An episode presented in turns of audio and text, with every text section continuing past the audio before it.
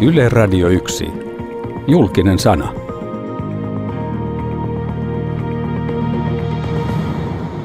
TV-uutisista hyvää iltaa.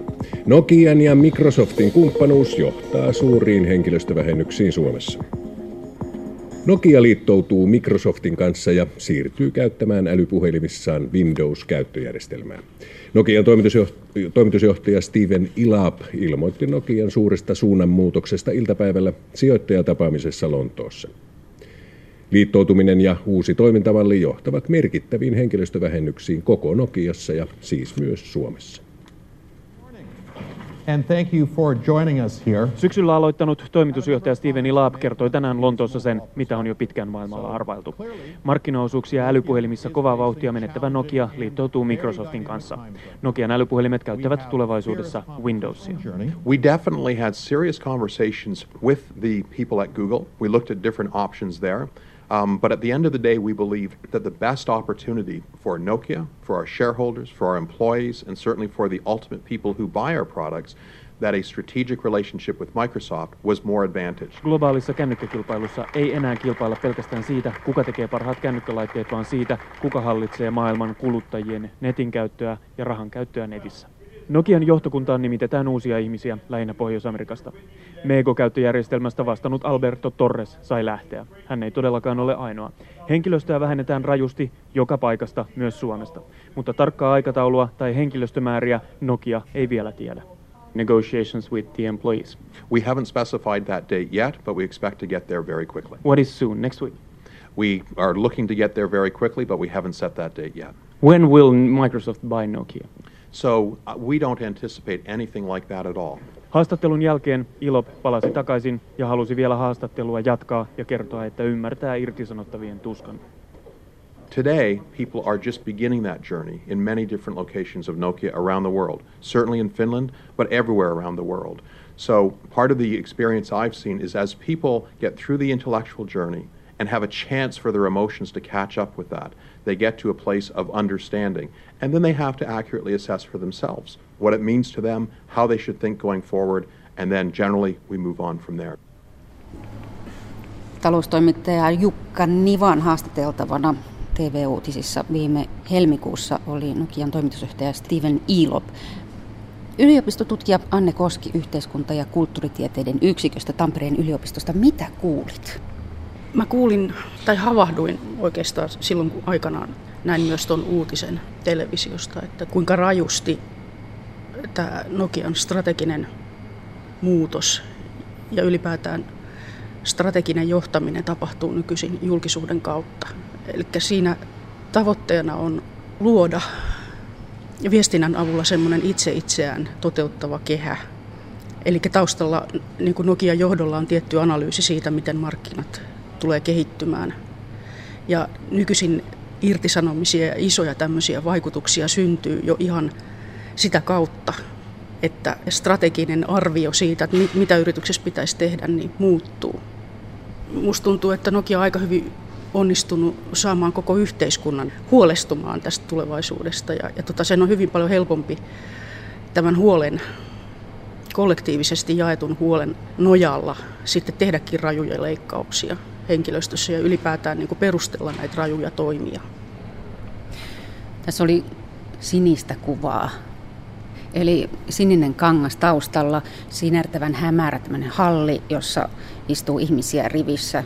Tosi monella näyttää olevan omenan logoinen tietokone sylissään. Ystävällinen hymynkare suupielissään. Toimitusjohtaja Ilop puhuu ilman paperia. Mm. Yrityksillähän on hyvin monenlaisia yleisöjä on organisaation sisäinen yleisö, eli työntekijät ja, ja kollegat. Mutta sitten on myöskin tämä yhteiskunta ja, ja sitten tietenkin kuluttajat. Ja koska Nokia on pörssiyritys, niin silloin vielä yleisönä investoijat ja, ja omistajat ja ylipäätään niin pörssianalyytikot, jotka arvioivat sen liiketoimintaa. Mä en itse koskaan ole päässyt tuommoiseen tilaisuuteen paikalle, joka on järjestetty investoijille. Niin kuin tuossa sanottiin alussa, että se oli yksi sijoittajatapaaminen itse asiassa oli se sana, mitä siinä käytettiin. No nykyisin semmoisia niin aika isoja näyttäviä tilaisuuksia jossa se tietty pörssiarvo on ehkä eniten vaikuttava median edustajakunta, kun hanskataan ihan omalla tilaisuudella. Kysymys ei ole pelkästään siitä viestistä, mikä se sisältö on, vaan on tullut tavaksi analysoida myös ylimmän johdon esiintymistaitoja tässä yhteydessä. Mun mielestä on jotenkin laajemminkin kiinnostavaa on se, että ihmisillä on sellainen käsitys taloudesta ja liiketoiminnasta, että se voitto syntyy taloudellisen tehokkuuden tuloksena. Mutta siitä ei ole sinänsä niin kuin näyttöä. Et, et itse asiassa sen voiton osa on aina ollut se kyky vakuuttaa ihan muilla keinoilla kuin rahallisilla keinoilla. Eli siis kyky luoda mielikuvia, perustella oman liiketoiminnan hyödyllisyys ja tarpeellisuus ja sitten toisaalta tehdä sitä omaa liiketoimintaa sellaisella tavalla, että, että se on laajasti yhteiskunnassa hyväksyttyä. Eli siis yritys joutuu aina satsaamaan hyvin paljon rahaa siihen, että se tekee tätä niin sanottua institutionaalista työtä. Eli siis tavallaan poliittista vaikuttamista ja oman niin kuin, toiminnan oikeuttamistyötä. Median kautta, kuten tässä nyt äsken TV-uutisten kautta, me jokainen pääsemme mukaan siihen sijoittajatapaamiseen, siihen sinertävään halliin. Me ollaan nyt Tampere-talossa. Voisiko tämä tarjota myös uskottavat puitteet uskottavalle yritykselle, joka kertoo uskottavasti strategiastaan? Siis totta kai harvalla yrityksellä, varsinkaan nykyisin, kun tehokkuusajattelu on johtanut siihen, että kauheasti ei, ei niin kuin investoida niihin tiloihin ja rakennuksiin enää itse. Et kyllähän ne nimenomaan käyttää niillä paikkakunnilla semmoisia saleja, johon mahtuu se tarvittava määrä ihmisiä ja, ja, ja sitten, jotka varmaan niin kuin ilman muuta harkitaan myös siltä perusteelta, että, että se tuo semmoista oikeanlaista ilmapiiriä se sali sille viestille, mitä ollaan kertomassa. Niin ja siis se on todellinen tapahtuma. Mm. Se on jotain ihan erityistä, kun paikka, jossa järjestetään konsertteja ja kaikenlaisia massiivisia yleisötapahtumia, niin siellä tapahtuu. Tiedotustilaisuudet, joista kerrotaan mediassa, joista kerrotaan meille mahdollisille, vaikka nyt Nokian tuotteiden ostajille, niin pitääkö siis kaiken olla kohdallaan, kaiken olla mietittyä, että viesti menee oikeanlaisena perille? Ne on niin, niin suuria spektaakkeleita liike-elämän piirissä, tuommoiset esiintymiset, että niitä voi hyvin verrata puoluejohtajien ja poliitikkojen esiintymisiin, julkisiin esiintymisiin mun mielestä niin kuin omassa sarjassaan. Että ilman muuta on, on selvää, että, että yrityksen täytyy satsata just sellaisiin puitteisiin ja sellaisiin merkityksiin, jotka tukee sitä viestiä, mutta se ei sitten sinänsä takaa sitä, että, että se viesti menee ja otetaan median tai sijoittajienkaan toimesta vastaan sellaisenaan. Et ideaalihan olisikin just se, että, että tuota medialla on kykyä kyseenalaistaa ketuhännät, jotka on kainalossa, ja palata niihin faktoihin ja, ja tehdä niitä analyysejä eikä ottaa annettuna. Selasin Elisa Ikävalkon kirjaa Ylivoimapeli mediassa, julkisuuden mekanismit ja julkisuuden hallinta. Hän muistuttaa siinä, että media on paitsi professionaali myös kaupallinen organisaatio, jolla on omat valtarakenteensa ja kytkentänsä muihin instituutioihin eikä myöskään pidä aliarvioida yksittäisten journalistien omia kriteeristöjä. Eli tässä tapahtuu monellakin puolella kaiken aikaa, kun tämän kaltaisista asioista esimerkiksi uutisoidaan. Mm. No, Suomessa on mun mielestä hyvin vähän keskusteltu median institutionaalisesta tasosta, eli siitä, miten eri mediat käyttäytyvät samalla lailla vaikkei sitä olekaan yhdessä sovittu, että me nostetaan tämä ja tämä asia julkisuuteen ja, ja sitten vielä kaiken lisäksi suurin piirtein samoin termein uutisoidaan siitä. Osittain voi kysymys olla siitä, että internet on erityisesti lisännyt sitä kopioimista. Mutta tosiasiassa maailmalla on tutkittu paljonkin median kollektiivista taipumusta kopioida ja käyttäytyä koko mediakentän yhdensuuntaisesti. Ja silloin syntyy tuo vaikutus, mistä tuossa puhuttiin tuossa ikävalkon tekstissä. Eli on, on yritykset, yhtiöt, sitten on mediat, mutta sitten on yksittäiset yritysten johtajat, tiedottajat ja yksittäiset journalistit, mutta kuitenkin kaikki päätyvät samaan, niin se menee? No, no siinä on kysymys siitä, että tässä vaikuttaa koko ajan uskomukset. Medialla on hyvin vahvat uskomukset siitä, miten talous toimii, mikä on kiinnostavaa, mikä ylittää uutiskynnyksen. Eli kysymys on niin kollektiivisista käytännöistä ja uskomuksista, jotka hallitsee toimittajien arkea ja vaikuttaa niihin rutiineihin, mitä medialla on.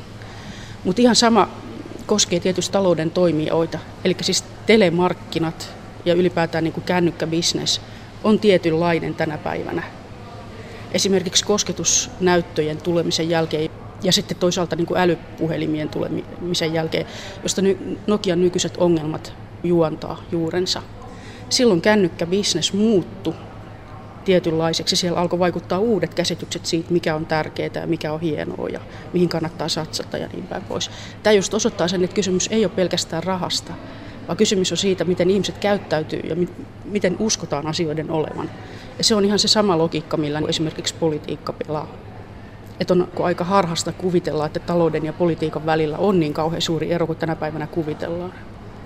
Et sieltä löytyy myös paljon sellaisia kollektiivisia rakenteita, jotka toimii oikeastaan ihan samalla lailla kummallakin puolella. Nämä radiouutisten ääreen vuoteen 2001 helmikuuhun. Tytti Sulander on toimittajana.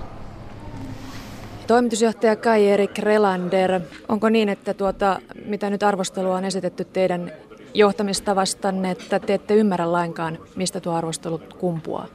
En halua sanoa sitä, ettenkö ymmärtäisi sitä ja, ja sanoisin, että arvostelu tulee lähinnä siitä, että olemme tehneet täällä muutoksia, kaikki eivät ole olleet siihen tyytyväisiä ja jostain syystä nämä äänet ovat poikkeuksellisen voimakkaasti päässeet esille mediassa. Samalla olemme tietysti katsoneet hyvin avoimin mielin sisäisesti, että olemmeko toimineet jollain tavalla väärin. Ja varmasti on niin, että, että niin kuin jokaisessa muutoksessa, että tie, tiedottamista ja sisäistä sisäistä keskustelua pitää vieläkin lisätä siitä, mikä se on ollut, mutta pidän kyllä täysin kohtuuttomana sitä arvostelua, joka on kohdannut yritystä ja sen yksittäisiä henkilöitä.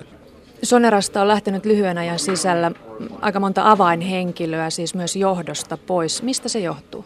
Soneraan tuli vuonna 2000 2000 uutta henkilöä ja meiltä on toki lähtenyt ihmisiä. Kun tehdään organisaatiomuutoksia, niin kuten aikaisemmin sanoin, kaikki eivät ole niihin niihin tyytyneet ja ovat sitten ehkä valinneet jonkun toisen tien.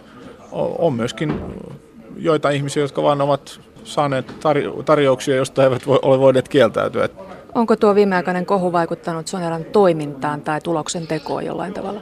En usko, että suoranaisesti tuloksen tekoa, mutta kyllä se on yhtiötä vahingoittanut ja myöskin yhtiön toimielimissä esiintynyt niin kuin tapa käyttäytyä julkisuudessa on ollut yhtiölle mahdollisesti vahingollista. Ei, ei ole ajatellaan nyt vaikka ihmisiä, jotka ovat täällä töissä tai, tai ajattelisivat tulla tänne töihin, niin ei tuollainen kohu nyt millään tavalla lisää luotettavuutta niin, ja, ja luottamusta. Et sen takia yhtiöllä on taattava työrauha ja, ja se on yhtiön hallintoelimien tehtävä. Ja, ja näinhän on nyt tapahtumassa. Julkinen sana. Näin siis radiouutisten uutisraportissa helmikuussa 2001 Tytti Sulanderin haastattelussa Soneran toimitusjohtaja Kai Erik Relander. Niin yliopistotutkija Anne Koski Tampereen yliopistosta, mitä tässä kuulit? No, tässä on kyseessä ihan periaatteessa samanlainen strategiaprosessi kuin Nokiankin strateginen muutos. Mutta tämä strategiaprosessi meni aika toisella lailla, plus lopputuloksena oli myöskin sen strategian epäonnistuminen ja siitä luopuminen. Kysymys on myöskin laajemmin siitä just kännykkäbisneksen tai telebisneksen muutoksesta. Että Sonerahan muutti strategiaansa siinä vaiheessa, kun se listautui pörssiin 9899 eri listautumisanneissa ja myynneissä, jossa siis valtio luopui omasta omistuksestaan. Sonera on myös mielenkiintoinen tutkimuskohde just sitä varten, että kun valtio oli omistajana, niin valtion tekemästä Soneraa koskevasta päätöksenteosta löytyy eduskunnasta ja valtioneuvostosta se materiaali. Yleensähän yritysten sisäiseen päätöksentekoonhan ei pääse käsiksi mitään kautta, koska se on salaista. Tästä kohtaa valtio joutuu sitä jonkun verran ravottamaan. Kysymys oli nimenomaan siitä samasta asiasta, eli Sonera asetti tavoitteensa, strategiset tavoitteensa sillä tavalla, että se ajatteli, että Sonerasta tehdään kansainvälinen yritys ainakin Euroopan tasolla semmoinen jättitoimija. Toinen tavoitehan oli, tai painopiste oli nimenomaan tämä mobiilipalveluiden satsaaminen. Ajatuksena oli, että telebisnes ei tulevaisuudessa ole enää yhteyksien tarjoamista, vaan erilaisten kännykän kautta tarjottavien niin sähköisten palveluiden tarjoamista. Ja nämä oli niin niitä isoja muutoksia, mitä sitten Sonera johto yritti viedä läpi. Ja sitä tehtiin sekä julkisuuden kautta että sitten tässä puhuttiin sitten jo siitä kriisistä, että Helsingin Sanomat oli alun perin paljastanut sen, että, että siellä organisaation sisällä leviää pelko. Puhuttiin näistä darwinistisista johtamismalleista, mitä Soneran johto sovelsi, eli kilpailutti eri yksikköjä teki niin kuin keskenään, koska heillä oli tämmöinen äärimmäinen kilpailuajattelu sen tehokkuusajattelun takana, että ajattelivat, että tuloksiin päästään parhaiten sillä tavalla. Ja sehän nyt on tietysti niin kuin ihan, tutkimus osoittaa sen vääräksi, että organisaatiot ei, ei toimi tuolla tavalla. Että se on omia syömään just sitä sisäistä luottamusta ja joustavuutta siitä organisaatiosta, minkä avulla sitten lopulta kumminkin ne tulokset syntyy. Mikä osuus Soneran kohdalla sitten oli julkisuudella ja sillä, mitä mediassa kerrotaan Sonerasta. Olisiko sillä voinut pelastaa Soneran? No ei, ei varmaankaan olisi voinut pelastaa. Että tämä on tavallaan tietysti vähän semmoista niin kuin jälkiviisautta, mutta että, että siinä on niin kuin oikeastaan kolme asiaa. Että siinä vaiheessa, kun äh, Sonera listattiin, niin Sonera onnistui herättämään melkomoista innostusta markkinoilla. Eli sen arvo lähti huimiin lukemiin. Ja tietyssä mielessä kysymys on niin semmoisesta tunnetyöstä, emotionaalisesta työstä, jota tehtiin. Ensinnäkin se strategia, joka lähti siitä, että tulevaisuus tulee olemaan ihan erilainen kuin nykyisin, että kännykkää käytetään niin kuin vaikka mihin. Se ei ole enää ensinnäkään laite. Puhuttiin mun mielestä tämmöisestä henkilökohtaisesta elämänhallintavälineestä, jossa on kalenterit ja on, voidaan tehdä ostoksia ja niin kuin tämä visio, jonka taakse sitten tavallaan niin kuin aika moni lähtikin, myös, myös valtiovalta. Ja sitten oli se, että eurooppalaisilla telemarkkinoilla alkoi tapahtumaan, eli 2000 vuonna tapahtui niin kuin isoja fuusioita, jotka johti sit siihen, että Soneran paineet näyttäisi se toteen, että se pystyy kehittymään eurooppalaiseksi kärkitoimijaksi, niin lisääntyi. Ja tätä markkinoilla syntynyttä epävarmuutta hallittiin rauhoittelemalla. Eli taas on kysymys niin kuin tunnetyöstä, mitä tehdään julkisuuden kautta. Ja sitten kolmanneksi, nyt kun vertaa tavallaan sitä, miten Sonera oli muuten julkisuudessa siihen, mitä eduskunnassa ja, ja tota hallituksen papereissa on, niin mä sanoisin, että suhteessa omistajaan peloteltiin.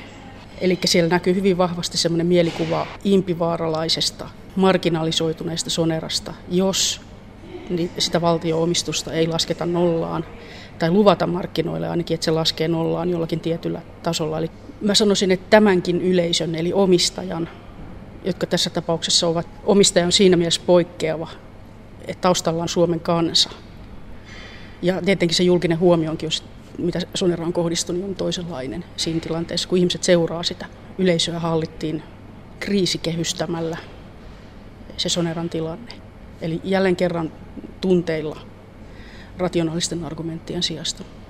Tunteita voidaan käyttää siis luomalla innostusta herättämällä positiivisten tunteiden kautta, mutta myös negatiivisten. Koko se skaala on käytössä.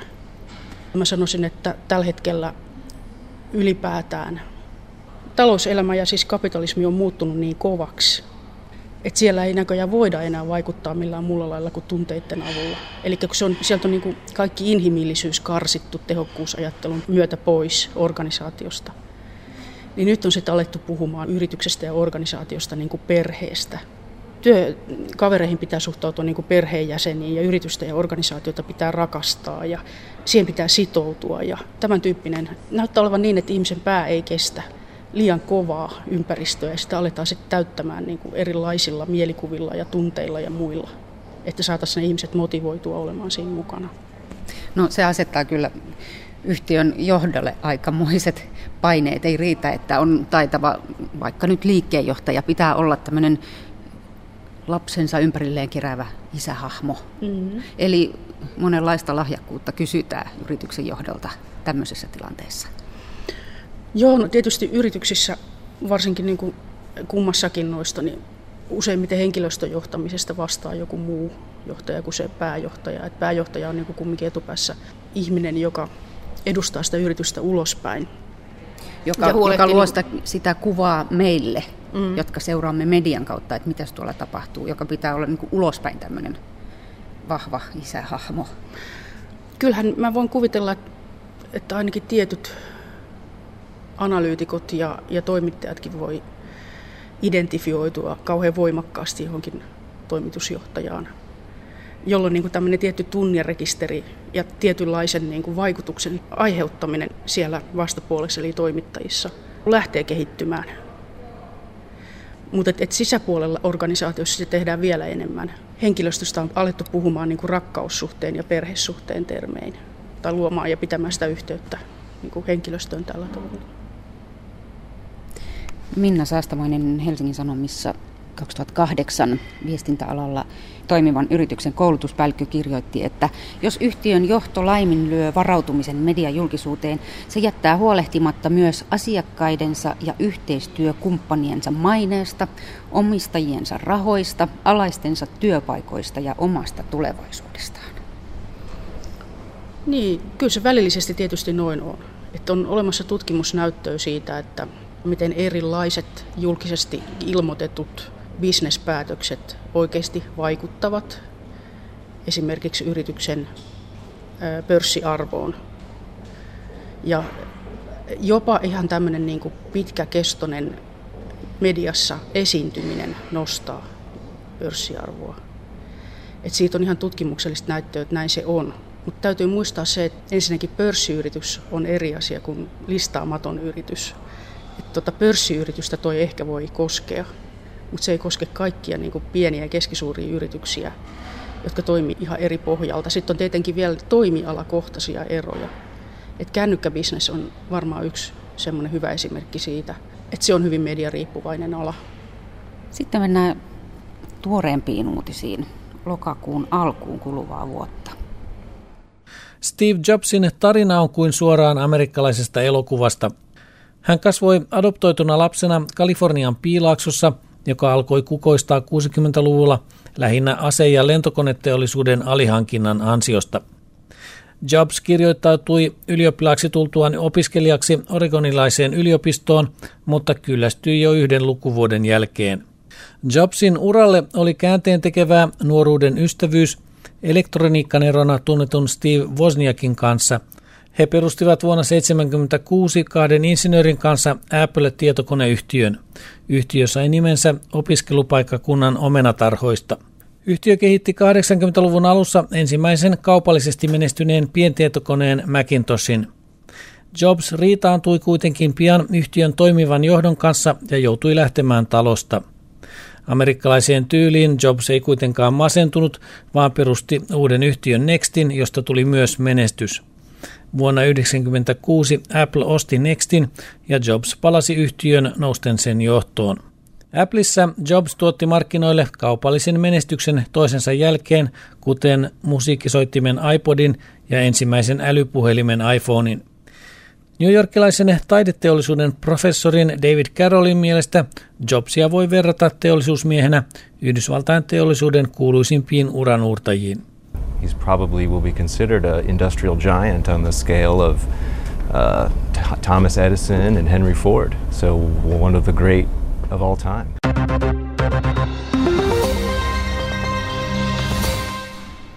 Toimittajana radiouutisissa lokakuun kuudentena päivänä kuluvaa vuotta oli Jukka Palmeen.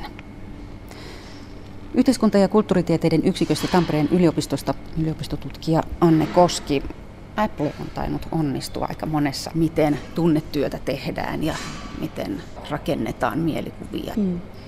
Joo, kyllä se on varmaan tämä Jobsin kuolema niin kuin viimeistään niin tekee sen ilmiselväksi, mutta kyllä se on pitkään jo ollut tiedossa. Et tällä hetkellä itse on erityisesti kiinnostunut siitä, miten se kosketusnäyttö on tehnyt kännykästä sydämen asian ja miten se kehollisuus ja tunne tulee sille alalle viimeistään siinä vaiheessa. Että, että toisaalta voisi ilkeämielisesti ajatella, että tämä on just sitä tyypillistä, että miten talous nykyisin toimii. Että kun joku laite on huippukallis verrattuna kaikkiin muihin markkinoilla oleviin laitteisiin, niin mitä, millä ilveellä, mitä pitää keksiä, että ihmiset sen silti haluavat ostaa. Niinpä siihen on nyt sitten liitetty just tavallaan semmoinen elämyksellisyys. ja sitten sidottu aika monellakin tavalla ostajan identiteettiä siihen tuotteeseen, että miten tehdään laitteesta enemmän kuin laite. Siitä nämä Applen laitteet on hyvä esimerkki. Ja se on ihan olennaista, miten talous nykyisin toimii. Joo, se on ihan totta. Missä tahansa seurueessa herättää keskustelua Applesta, niin heti alkaa tulla mielipiteitä siitä, että miten juuri minä suhtaudun ja miksi minä suhtaudun juuri näin, juuri näihin tuotteisiin. Hmm. Mutta onko siinä sitten pohjimmiltaan kysymys muusta kuin siitä, että ihmiset legitimoi itselleen, miksi minä pistin niin paljon rahaa kiinni tähän, kun markkinoilla olisi ollut muitakin vaihtoehtoja. Mutta tietenkin tässä on muutakin, että mä oon miettinyt tietysti aika paljon sitä Jobsin sairastumista ja, ja sit sitä, mitä mä oon lukenut. Paljonhan ei ole olemassa tutkimusta Applesta, eikä myöskään siitä sisäisestä organisaatiokulttuurista. Et hupaisaahan on se, että yritys on äärimmäisen salaileva ja nyt sitten olen lukenut kansainvälisestä bisneslehdistä, että ne on perustanut tämmöisen Apple Universityn eli Apple-yliopiston, joka sitten itse tutkii itseään, mutta että ulkopuolisia ei tavallaan ole päästetty tutkimaan. Mikä se heidän niin kuin, menestyksensä todellinen salaisuus on ja miten sitä yritystä sisällä, sisällä johdetaan. Jotakin tietoja hikipajoista on vuosien mm. varrella tullut julkisuuteen ainakin, mutta Apple on osannut hoitaa sen niin, että se ei ole tähteä sammuttanut. Niin, ei, ei olekaan, enkä mä pysty sinänsä sitä niin kuin silleen analysoimaan, että mistä kaikista tekijöistä se johtuu, että ei se tähti ole toistaiseksi sammunut. Mutta et, et toisaalta, kun kysymys on just siitä, että jos mä tarkastelen tätä asiaa niin kuin suhteessa siihen, niihin tunnesatsauksiin, mitä työelämässä nykyisin edellytetään, niin Applehän näyttää siltä, että, että edes vakava sairaus ei johda siihen, että ihminen jää sieltä pois, vaan yhtiölle annetaan kaikki. Mm, ei siinä vaiheessa ajatella, että perheeni kanssa vietän nämä viimeiset aikani, niin, vaan että niin. haluan vielä tehdä parhaan yrityksen hyväksi. Sekä Tim Cookia että Jobsia kuvaillaan kansainvälisessä lehdistössä työnarkomaaneina. Että se on toinen semmoinen mielenkiintoinen asia. Että minusta kuvaa, siis toisin sanoen, yritysjohdon niin kuin työstä ja vaatimuksista, mitä se asettaa, niin tällä hetkellä luodaan lehdistössä. No mutta sehän menee sitten ihan yksin sen kanssa, että työkaverisi ovat perheesi ja yhtiö on, on perheesi. Se, mikä siinä on myöskin katalaa tämmöisessä perhekeskustelussa tai työkavereiden niin kuin ylipäätään tässä sitouttamisajattelussa on se, että jos organisaatiossa sit työntekijä havaitsee jotain puutteita tai vääryyksiä suorastaan, niistä on hirvittävän vaikea tuommoisen keskustelukulttuurin sisällä keskustella, koska se organisaatiohan pitää sun kritiikkiä loukkauksena, joka on ihan samanlainen kuin, että jos sä aviopuolisoa pahasti kritisoit, niin, niin tota, sehän sydämistyy siitä ja, ja syntyy riita työntekoon liittyvistä asioista on hirveän vaikea keskustella, kun ne muuttuu persoonakysymyksiksi. Eli ei päästä niin kuin siihen asiakeskusteluun. Mä näen siinä niin yhden sellaisen ongelman, että, että olisi kumminkin ehkä sen organisaation itsensä ja sen kehittämisen kannalta ihan hyvä, että työasiat on työasioita ja perheasiat on perheasioita.